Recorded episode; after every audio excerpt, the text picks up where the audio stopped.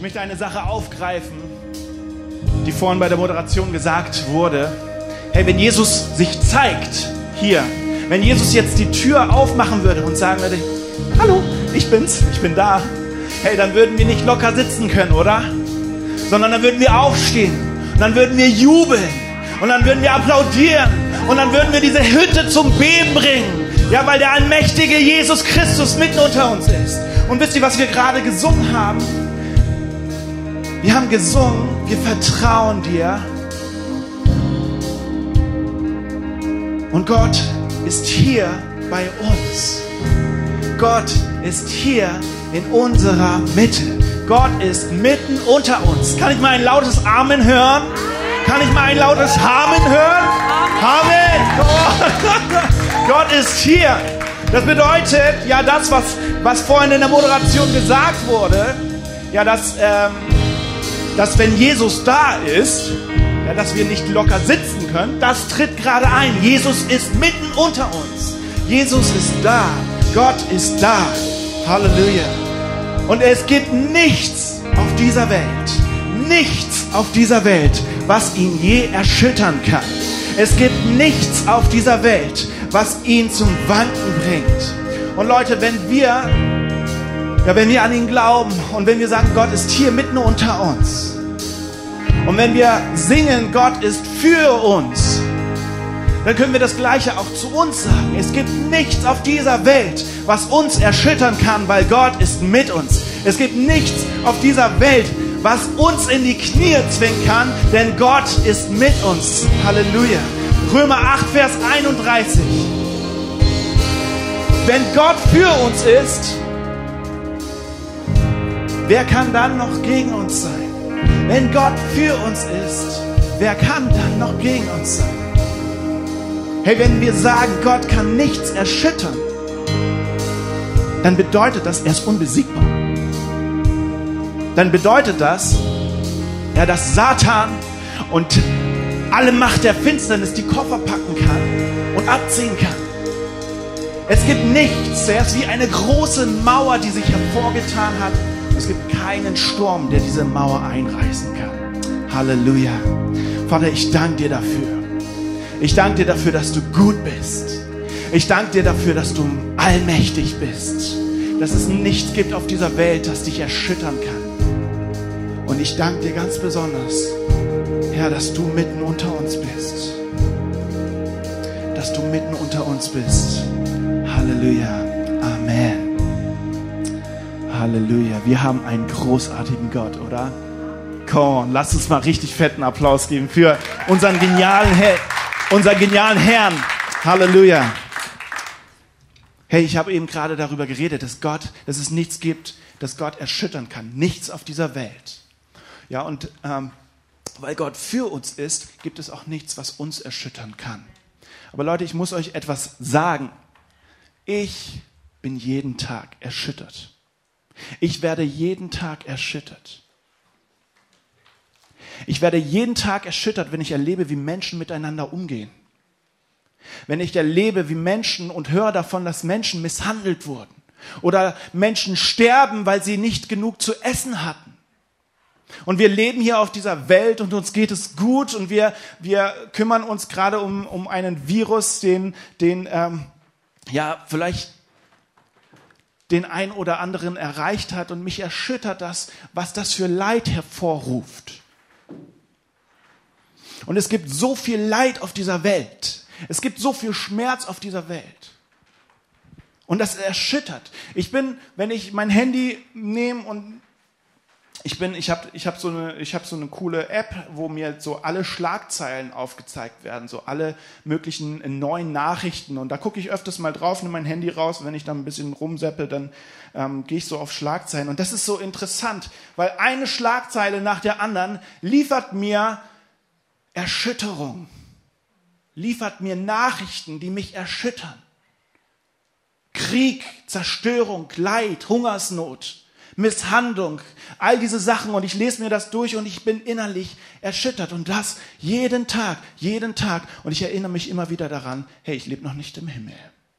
Ich lebe immer noch in einer Welt, die böse ist, in einer Welt, wo, wo es Finsternis gibt, wo es, ja, wo, wo, wo Menschen grausame Dinge tun. Und ich werde erschüttert. Und in der Bibel, wenn wir die Bibel lesen, dann sehen wir, dass die Bibel voll von Erschütterungen sind. Voll von Ereignissen, die Menschen erschüttert haben. Wir lesen, ich glaube, einen Abraham, ja, wir lesen von einem Abraham. Und ich glaube, Abraham war erschüttert, als er erfuhr, dass er seinen Sohn umbringen musste.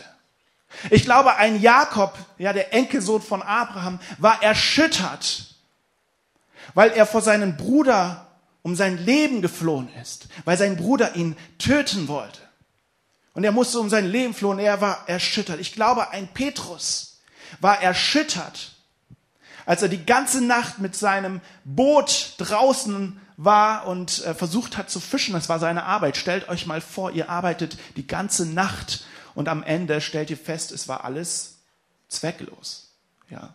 Und das könnt ihr euch nicht so vorstellen, ähm, dass dann Petrus nach Hause kommt und denkt so, okay, ich krieg trotzdem meinen Lohn. Nein, das war, er war angewiesen auf diese Fische. Petrus ist aus dem Wasser gewesen, er hat nichts gefangen und über die Nacht, die, über die ganze Nacht nichts gefangen und er kam wieder und dann kommt, ähm, kommt Jesus Christus und begegnet ihn. Und ich glaube auch ein Matthäus war erschüttert. Ich glaube, ein Matthäus war erschüttert. Matthäus war ein Zöllner.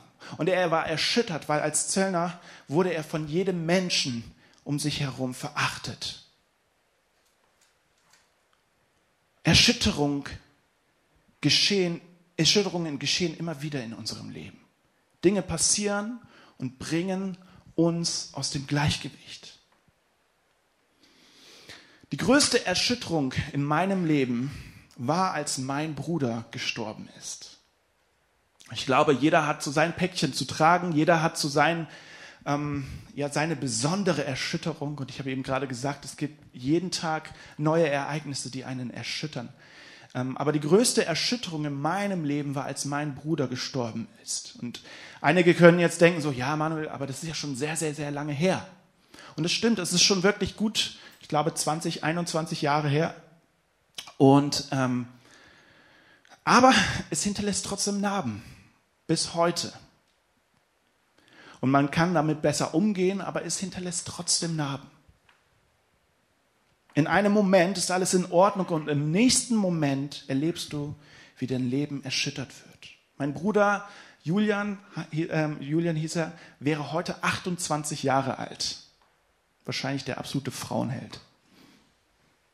Ja, ja, wahrscheinlich. Der war schon damals so richtiger süßer Bub. Der wäre heute 28 Jahre alt, zwei, jünger, äh, zwei Jahre jünger als ich. Mein Vater hat mir gerade gesagt, im Mai wäre er 29 geworden. Und als mein Bruder starb, kniete meine ganze Familie vor ihm und betete zu Gott, dass er wieder lebendig wird. Ihr wisst nicht, was so eine Situation für einen Glauben in dir hervorruft.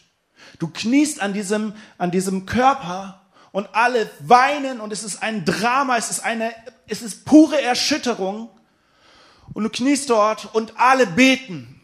Und wir haben daran geglaubt, dass, dass, dass mein Bruder Julian wieder lebendig wird. Wir haben daran geglaubt, es wird ein Wunder. Gott wird ein Wunder tun. Gott wird ein Wunder tun. Aber er hat es nicht getan. Und mein Bruder ist gestorben. Und ich darf jetzt äh, mit, ja, mit, mit Fröhlichkeit sagen, ich vertraue darauf, dass Julian jetzt beim Herrn ist und dass es ihm gut geht. Und wahrscheinlich hat man einmal so einen Traum gehabt, ähm, wo ich vom Himmel geträumt habe.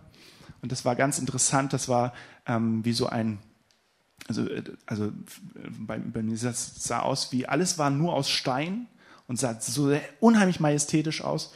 Und dann ähm, war das wie eine Schlucht oder so ein Fluss, aber ganz tief, also wie so eine Schlucht. Und innerhalb dieser Schlucht sind über viele ähm, Häuser. Und mitten dieser, äh, mitten äh, dieser Schlucht ist eine riesengroße Kathedrale. Und dieser Kathedrale war ein Café. ja, also ich fand das einfach witzig. So, ich habe das, äh, das war vor einigen Jahren, habe ich das geträumt. Und dann ähm, ähm, oder ich weiß gar nicht, wie lange das her ist. Äh, auf jeden Fall habe ich das, davon geträumt und ich habe gesehen, wie mein Bruder Julian, ich bin dann äh, in dieses Café gegangen, wie mein Bruder Julian an dem Tisch saß. Ja, ähm, er war sieben Jahre alt, als er gestorben ist. So, und deswegen war er noch ganz kleiner Bub. Und der konnte gerade seine Füße, er konnte seine Füße nicht mal auf dem Boden haben. So, das heißt, er hat dann so ein bisschen mit den Füßen gewippt, so auf dem Stuhl gesessen und hat gewartet. Und meine Oma saß da auch an dem Tisch. Und ich dachte mir so, ach, wie cool, ey. Die warten auf Familie oder was auch immer. Aber es war einfach ein unheimlich tröstender Traum für mich. Ähm, hat ja sehr viel Bedeutung auch gehabt. Ich ähm, habe mich auch in diesem Traum sehr, sehr getröstet gefühlt. Ähm, und es war trotzdem, es ist trotzdem eine Erschütterung gewesen. Und wir werden immer wieder in Situationen in unserem Leben erschüttert. Jemand verletzt dich. Ja, oder du, du, du hast schlimme Dinge in deiner Kindheit erfahren. Ja, du wurdest ähm, von deinem, wurdest, hast deinen Job verloren oder was auch immer es gibt. Ich glaube, jeder hat so seine Päckchen mit sich zu tragen und jeder hat Erschütterungen in seinem Leben auch erlebt. Da, wo dein Leben einfach angefangen hat, ähm, ja, einfach erschüttert zu werden. Und ähm, und jetzt ist eine Frage, die ich so ein bisschen in den Raum stellen möchte, und es ist auch so das Thema der, der heutigen Message. Was passiert, wenn Gott sich zeigt? Was passiert, wenn Gott sich inmitten deiner Erschütterung zeigt? Und wenn wir die Bibel lesen, finden wir, ähm, ich bin schon zu weit, ähm, was passiert, wenn Gott sich zeigt? Abraham, von dem wir eben gerade geredet haben, ähm, Abraham, Gott hat sich ihm offenbart. Gott hat sich ihm gezeigt, indem er einen Widder, ähm, indem er ihm einen Widder gegeben hat und ähm, ihm diesen Widder als stellvertretendes Opfer für seinen Sohn schickte. Jakob haben wir eben gerade geredet, der ähm, auf der Flucht vor seinem Bruder war ähm, der um sein Leben, äh, äh, der sich um sein Leben gesorgt hat. Und Jakob hat, ist Gott begegnet in einem Traum. Er hat einen Traum gehabt und in diesem Traum sagt Gott, hey, ich bin mit dir. Ich bin bei dir.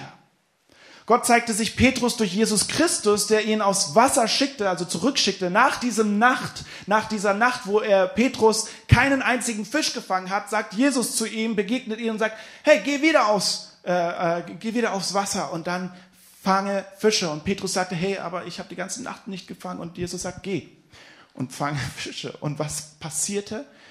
Seine Netze wurden voll und er hat so viel Fisch gefangen, wie das Boot halten konnte. Gott zeigte sich Matthäus, den Zöllner, über den wir eben gerade geredet haben, durch Jesus Christus, der ihm die Hand entgegengestreckt hat und sagte, folge mir nach. Und Gott hat meinen Bruder vielleicht nicht auferweckt, aufstehen lassen.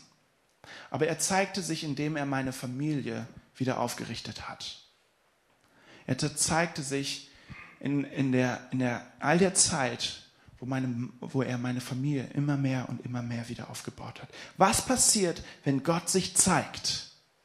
Und wenn wir die Bibel lesen, finden wir sehr, sehr viele Stellen, in denen Gott sich den Menschen offenbart hat und ihnen gezeigt hat, wie er ist. Er hat sein Wesen präsentiert. Ja, und da gibt es eine Stelle zumal in Genesis 28 über, da geht es um Jakob. Ja, und äh, ich habe, wie gesagt, ich habe es schon angerissen, Jakob, ähm, er floh vor seinem Bruder, seinen Zwillingsbruder Esau. Ähm, Jakob war der Enkelsohn von Abraham und der Sohn von Isaak. Und warum Jakob vor seinem Zwillingsbruder Esau floh, war, war, weil er ihn ausgetrickst hatte und den Segen, der, den sein Vater Isaak eigentlich dem Esau geben wollte, ähm, bekam nun Jakob. Und Esau wollte, wollte Jakob umbringen und Jakob versuchte ihm dabei zu entkommen. Und dann geht es weiter und ähm, während dieser Flucht kam Jakob an einen bestimmten Ort und er ähm, wollte sich ausruhen und schlief. Und während er schlief, träumte er. Und dann heißt es in Genesis 28, Vers 12 bis 22. Im Traum, Im Traum sah er eine Leiter, die von der Erde bis zum Himmel reichte. Und er sah die Engel Gottes auf und hinauf, äh, auf ihr hinauf und hinabsteigen. Ganz oben stand der Herr und er sprach, ich bin der Herr, der Gott deines Großvaters Abraham und der Gott deines Vaters Isaak. Das Land, auf dem du liegst, werde ich deinen Nachkommen geben. Deine Nachkommen werden so zahlreich sein wie der Staub der Erde. Sie werden sich ausbreiten nach Osten, Westen, Norden und Süden. Durch dich und deine Nachkommen sollen alle Sippen der Erde gesegnet werden. Mehr noch, ich werde bei dir sein und dich beschützen, wo du auch hingehst. Ich werde dich in dieses Land zurückbringen. Ich werde dich nie im Stich lassen und stehe zu meinen Zusagen, die ich dir gegeben habe. Da wachte Jakob und auf und sagte, an diesem Ort ist der Herr und ich habe es nicht gewusst. Und er hatte Angst und sagte, was für ein ehrfurchtgebietender Ort. Hier ist das Haus Gottes, das Tor zum Himmel. Am nächsten Morgen stand er in alle Frühe auf. Er nahm, er nahm den Stein, den er als Kissen benutzt hatte, und stellte ihn als Gedenkstein auf. Dann goss er Öl über eine Spitze. Er nannte die Stätte Bethel, Haus Gottes. Bethel. Okay. Äh, davor hieß das nahegelegene Dorf Luz. Danach legte Jakob folgendes Gelübde ab. Wenn Gott bei mir ist, mich auf meinen Reisen beschützt und mir Nahrung und Kleidung gibt, und wenn ich wieder sicher zu meiner Familie zurückkommen werde, dann soll er mein Gott sein. An der Stelle, wo ich den Gedenkstein aufgestellt habe, soll das Haus Gottes sein. Ich will dir den zehnten Teil von allem geben, was du mir schenkst. Wow. Wow. Normalerweise lese ich nicht so lange Texte in der Predigt. Ja, ich denke dann immer so, okay, die Geschichten kann man ein bisschen, bisschen ausschmücken, so ein bisschen erzählerisch darstellen, so, so, viel, so lange Bibelstellen, ähm, da könnte man schnell mehr einpennen. Aber ich finde, das ist eine so krasse Stelle, weil was passiert hier? Gott stellt sich zu Jakob, ein Mann, der in Erschütterung lebt, weil er vor seinem Bruder flieht, und er verheißt ihn so große Dinge durch diesen Traum. Stellt euch vor, ihr seid auf der Flucht und ihr lauft um euer Leben. Euer Leben wird erschüttert, weil etwas Schlimmes passiert ist und ihr Angst habt. Und Gott zeigt sich euch und er spricht zu dir, ich werde bei dir sein und dich beschützen, wo du auch hingehst. Ich werde dich nie im Stich lassen und stehe zu meinen Zusagen, die ich dir gegeben habe. Stell dich vor, wenn Gott durch einen Traum zu dir diese Dinge sagt. Und diese Zusagen, die Gott hier weitergegeben hat, sie haben Gottes Wesen gezeigt. Gott hat sich vorgestellt als ein guter Gott, als ein Gott, der liebevoll ist, als ein Gott, der sich zu uns stellt, als ein Gott, dem die Menschen nicht egal sind, sondern dem die Menschen wichtig sind. Und wisst ihr was? Gott ist heute immer noch so. Gott ist heute immer noch so. Durch Jesus hat Gott sich offenbart als ein Gott, der dich liebt, der zu dir hält und für dich alles gibt. Kann ich mal einen Amen hören? Amen. Come on. Halleluja, wir haben einen so guten Gott. Gott hat, Gott hat sich Jakob in dieser Situation gezeigt und Jakob war angsterfüllt, weil er vor seinem Bruder floh. Er war erschüttert, ja, er war angsterfüllt. Aber nach diesem Traum war er angsterfüllt, weil er Gott begegnet ist. Wir lesen, er hatte Angst. Er war angsterfüllt, nicht mehr, weil äh, Esau ihn verfolgt hat, sondern er war angsterfüllt, weil Gott sich offenbart hat, weil Gott ihm begegnet ist. Er hatte Ehrfurcht vor Gott. Und diese Angst war vielmehr eine Erkenntnis. Es war eine Erkenntnis. Jakob hat erkannt, dass es einen Gott gibt, den nichts auf dieser Welt erschüttern kann und dass dieser Gott für ihn ist. Und wahrscheinlich ja, hat Jakob seine Bibel genommen und dann ähm, Römer 8, Vers 31 gelesen und genau gesagt, so, ja, genau. Wenn Gott für mich ist, wer kann dann auch gegen mich sein? Also, wenn es damals ein neues Testament gegeben hätte, hätte er das wahrscheinlich gemacht. Wenn Gott für, das hat, waren wahrscheinlich seine Gedanken. Wenn Gott für mich ist, wer kann dann noch gegen mich sein? Es gibt nichts auf dieser Welt, was ich fürchten muss außer meinen Herrn, außer Gott. Er ist der Größte und dieser Gott stellt sich zu mir. Halleluja. Hey, und wir finden so viele Reaktionen in der Bibel, wie die Menschen, wie Menschen reagiert haben darauf, dass Gott sich ihnen offenbart hat und sein Wesen offenbart hat, darauf, dass Gott sich gezeigt hat, gesagt hat, hey, ich bin hier. Ja, alleine bei Jakob haben wir hier vier Reaktionen herausgelesen. Die erste Reaktion war Ehrfurcht. Er hatte Ehrfurcht vor Gott. Die zweite Reaktion war Glaube. Er hat gesagt, hey, wenn diese Dinge eintreffen, dann glaube ich. Und später, wenn wir, wenn wir, wenn wir die Bibel weiterlesen an, äh, an diesem Punkt, später lesen wir, dass er zurückkommt und Esau und Jakob versöhnen sich. Und was macht Jakob dann? Er stellt ein Altar auf. Als Zeichen dafür, dass er genau das, was er gesagt hat hier, ich glaube an dich. Ich glaube an dich. Du hast alles, du hast das erfüllen lassen. Du hast mich zu meiner Familie wieder zurückkehren lassen. Und ohne dass ich sterbe, ich glaube an dich. Glaube ist eine Reaktion darauf, dass Gott sich offenbart, dass er sein Wesen offenbart. Eine weitere, äh, äh, äh, eine weitere Reaktion ist sichtbare Veränderung. Er stellte einen Gedenkstein äh, auf, weil er sich daran zurückerinnern wollte und immer wieder daran, äh, daran zurückerinnert äh, hat, dass Gott ihm begegnet ist. Und später, wir lesen viele Stellen auch im Neuen Testament, wenn Gott in deinem Leben wirkt, wenn du erfährst, was Gott für dich getan hat, dann entsteht Veränderung. Opfer ist, eine, ist die vierte äh, Reaktion, die wir bei Jakob auch lesen. Opfer, wir lesen, dass er den zehnten Teil von allem gibt, was ihm Gott geschenkt hat. Und er wusste, kriegt mal, alles, was ich habe, ist von Gott. Und ich gebe zehn Prozent davon ab. Eine weitere Reaktion ist Dank und Lobpreis. Die haben wir jetzt zum Beispiel nicht also bei Jakob jetzt hier äh, öffentlich stehen, so, aber es gibt einige andere Stellen. Ich finde, eine unheimlich interessante Stelle, wo wir als Reaktion Dank und Lobpreis sehen, ist in Daniel 4, Vers 31.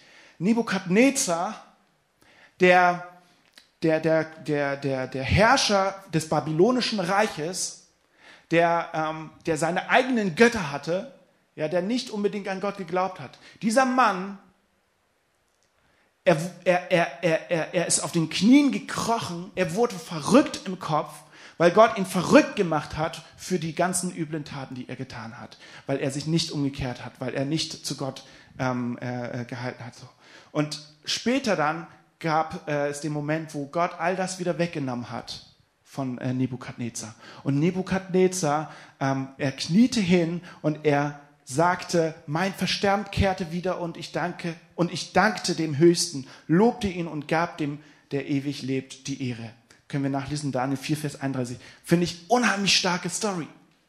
Unheimlich stark. Wenn Gott begegnet, hey, dann knie ich, ja, oder wie wir es vorhin gehört haben, dann stehe ich auf, dann jubeln wir, dann denken wir, wow, Gott ist hier.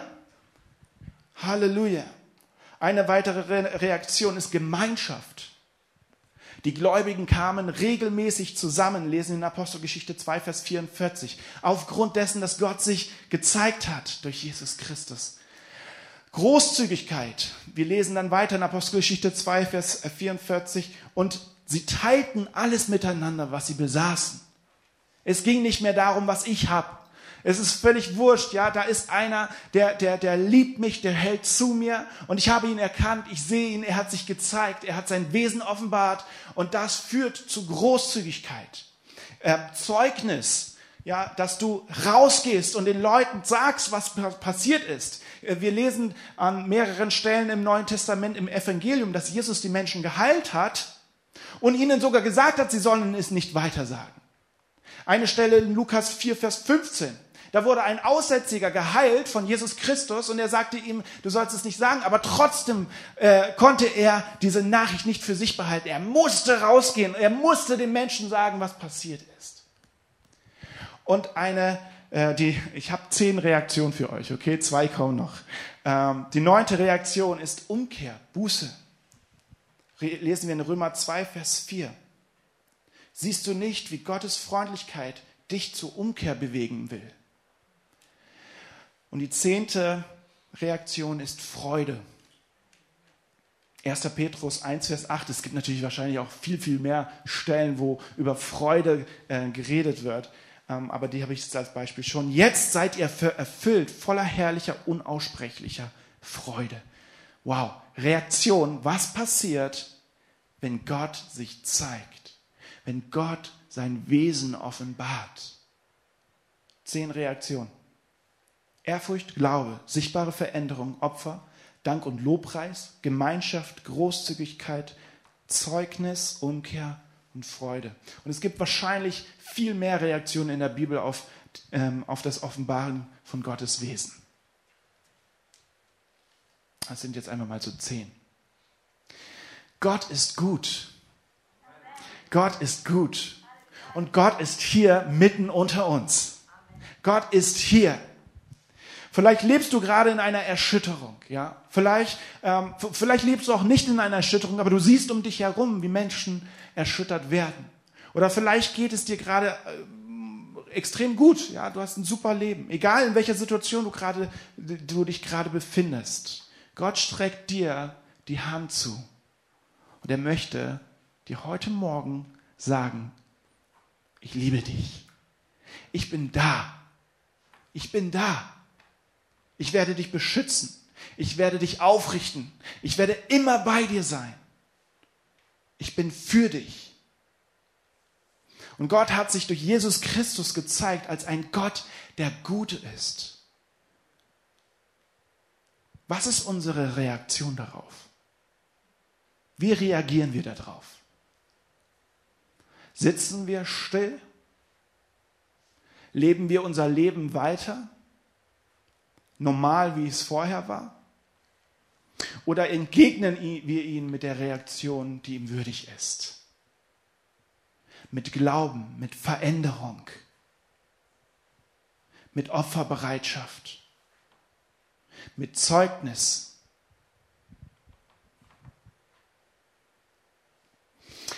Vor einer Woche nach dem Gottesdienst, also letzte Woche Sonntag, ähm, nach dem Gottesdienst sind wir nach Hause gefahren und Joanna und meine Frau, wir, waren, ähm, wir, waren, wir sind zusammengefahren. Und dann habe ich gesagt, Leute, wenn wir wieder singen dürfen, das klingt immer so, das, das kommt irgendwie jede Woche zur Sprache. Wenn wir wieder singen dürfen, präsenztechnisch singen dürfen, dann werde ich etwas machen. Und zwar werde ich in der Predigt Oh Happy Day singen. Und zwar a cappella, mit euch gemeinsam. Und ich will, dass ihr viel lauter seid als ich. Und es wird richtig genial. Wir werden gemeinsam Happy Day singen. Und ich glaube, das wäre eine absolut angemessene Reaktion darauf, was Jesus für uns getan hat, oder? Halleluja. Und es passt auch ganz gut dazu, dass wir wieder singen dürfen. Ich glaube, das wird richtig cool. Aber ich möchte, und ich habe das gestern auch so ein bisschen im Gebet auch ähm, weitergegeben, ich möchte eine lebendige Gemeinde haben. Ich möchte in einer lebendigen Gemeinde sein. Ich möchte, dass die Menschen da draußen, ähm, dass sie erfahren, dass wir an einen lebendigen Gott glauben. Hey, und ähm, was es dafür braucht, ja, um in einer lebendigen Gemeinde zu sein, ist, dass die Leute lebendig sind. Hier. Und das bedeutet, dass wir reagieren auf das, was Gott getan hat, auf das, dass Gott hier ist, auf das, auf, auf, die, auf die Erkenntnis darauf. Ich habe gestern darüber geredet, dass ich in einer afrikanischen Gemeinde predigen durfte und diese afrikanische Gemeinde war, die konnte sich nicht, die konnte sich nicht halten. Das war alles so richtig elektrisierend. Und ich wusste gar nicht so, das hat mich so angefeuert, dass ich als Prediger sogar viel mehr gegeben habe äh, als sonst, weil, weil, weil die Leute mich total dazu äh, ermutigt haben. Und ich denke mir so, ja, das ist ein Grund zum Feiern. Ja, und es, es geht mir nicht darum, ja, dass wir alle jetzt hier verrückt rumwedeln und sagen, uh, yeah, und so weiter, sondern es geht mir darum, dass wir lebendig werden und dass wir reagieren auf das, dass Gott sich offenbart und gezeigt hat in unserem Leben. Hey, wenn wir an Jesus Christus glauben, dann kann es nicht sein, dass unser Leben so aussieht wie vorher. Da passiert etwas in unserem Leben. Da passiert Veränderung in unserem Leben. Amen. Da passiert Veränderung. Was glaubt ihr, würde passieren, wenn wir unsere Reaktion auf unseren Gott nach außen sichtbar machen würden? Was glaubt ihr, würde passieren? Wir würden die Menschen um uns herum, wir würden den Menschen um uns herum die Herrlichkeit Gottes zeigen. Sie würden sehen, dass es einen lebendigen Gott gibt. Sie würden sehen Und sie werden sich, genauso wie ich auch angefacht worden bin von diesem lebendigen, äh, von dieser lebendigen Reaktion, werden sie angefacht und denken, wow, da muss irgendwas sein. Da muss irgendwas sein. Hey Leute, ich, ich, ich bete dafür und ich, ich ermutige euch, bete dafür, dass Gott euch diese Freude in euer Herz gibt. Diese Freude, dass ihr nicht mehr, dass ihr nicht mehr locker sein könnt, dass, dass ihr aufsteht und dass ihr reagiert darauf, dass Gott sich euch offenbart hat als ein Gott, der dich liebt, als ein Gott, der für dich ist. Wir erleben Gottes Wesen jeden Tag in unserem Leben. Lasst uns unsere Reaktion sichtbar machen. Yes. Lasst uns aufstehen.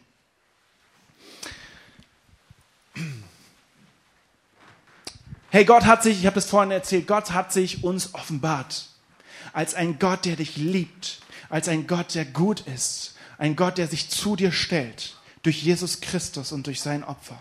Und wir lesen ähm, in dem Traum von Jakob, den, den, den, äh, ähm, äh, den, äh, den, den Jakob geträumt hat, lesen wir, dass Gott ihm sagt, ich werde bei dir sein und dich beschützen, wo du auch hingehst. Ich werde dich nie im Stich lassen und stehe zu meinen Zusagen, die ich dir gegeben habe.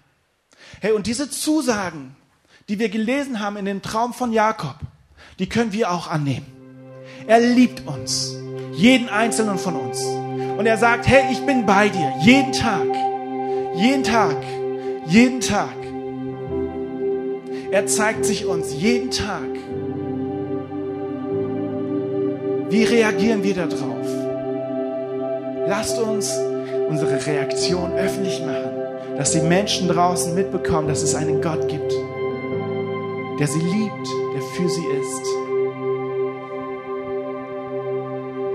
Hey, und wenn du dich gerade angesprochen fühlst und denkst, hey, ich wusste das gar nicht. Ich wusste gar nicht, dass es einen Gott gibt, der mich liebt, der mich sieht, der bei mir ist, jeden Tag und der auf dich hofft. Ich möchte dich ermutigen, eine Entscheidung zu treffen für diesen Gott, für Jesus Christus. Denn Jesus Christus ist den Weg gegangen, den wir nicht gehen konnten. Jesus Christus hat alles auf sich genommen und ist stellvertretend für uns gestorben. Denn eigentlich hätten wir den Tod verdient. Denn wir sind Sünder. Und das Resultat der Sünde ist der Tod. Aber Gott will nicht, dass du stirbst. Gott will nicht, dass du einsam bist. Gott will nicht, dass du erschüttert wirst. Gott will, dass du lebst. Und deswegen gab er dir, schenkte er dir dieses Opfer durch Jesus Christus. Und Jesus hat am Kreuz für unsere Sünden bezahlt. Und er ist wieder auferstanden. Vor zwei Wochen haben wir das gefeiert. Die Auferstehung Gottes, die Auferstehung Jesu. Er ist auferstanden und er hat den Tod besiegt. Und ich ermutige dich, wenn du ja dieses Opfer annehmen möchtest, wenn du diese Rettung erfahren möchtest in deinem Leben, wenn du erfahren möchtest, wie Gott sich zu dir stellt, dann brauchst du nur sagen, hey, ich möchte dich annehmen, Jesus. Dann brauchst du nur diesen Weg gehen und sagen, Gott, Jesus Christus, ich lege dir mein Leben hin. Und ich ermutige dich, diesen Schritt zu machen. Und ich werde mit dir jetzt gemeinsam ein Gebet beten, um das, um diese Entscheidung festzumachen. Und du darfst mir laut nachbeten und ich ermutige auch die ganze Gemeinde, ihr dürft es lautstark unterstützen mit Beten. Halleluja. Jesus Christus. Lautstark habe ich gesagt. Nochmal. Jesus Christus. Ich glaube an dich. Ich glaube daran, dass du als Gott zum Mensch wurdest und am Kreuz für unsere Schuld gestorben bist. Ich glaube, dass du am dritten Tag wieder auferstanden bist und den Tod besiegt hast. Halleluja. Jesus Christus, ich glaube an dich und ich lege mein Leben in deine Hände. Halleluja. Halleluja. Halleluja. Amen. Come on. Komm on, lass uns Gott nochmal richtig Applaus geben. Halleluja. Yes.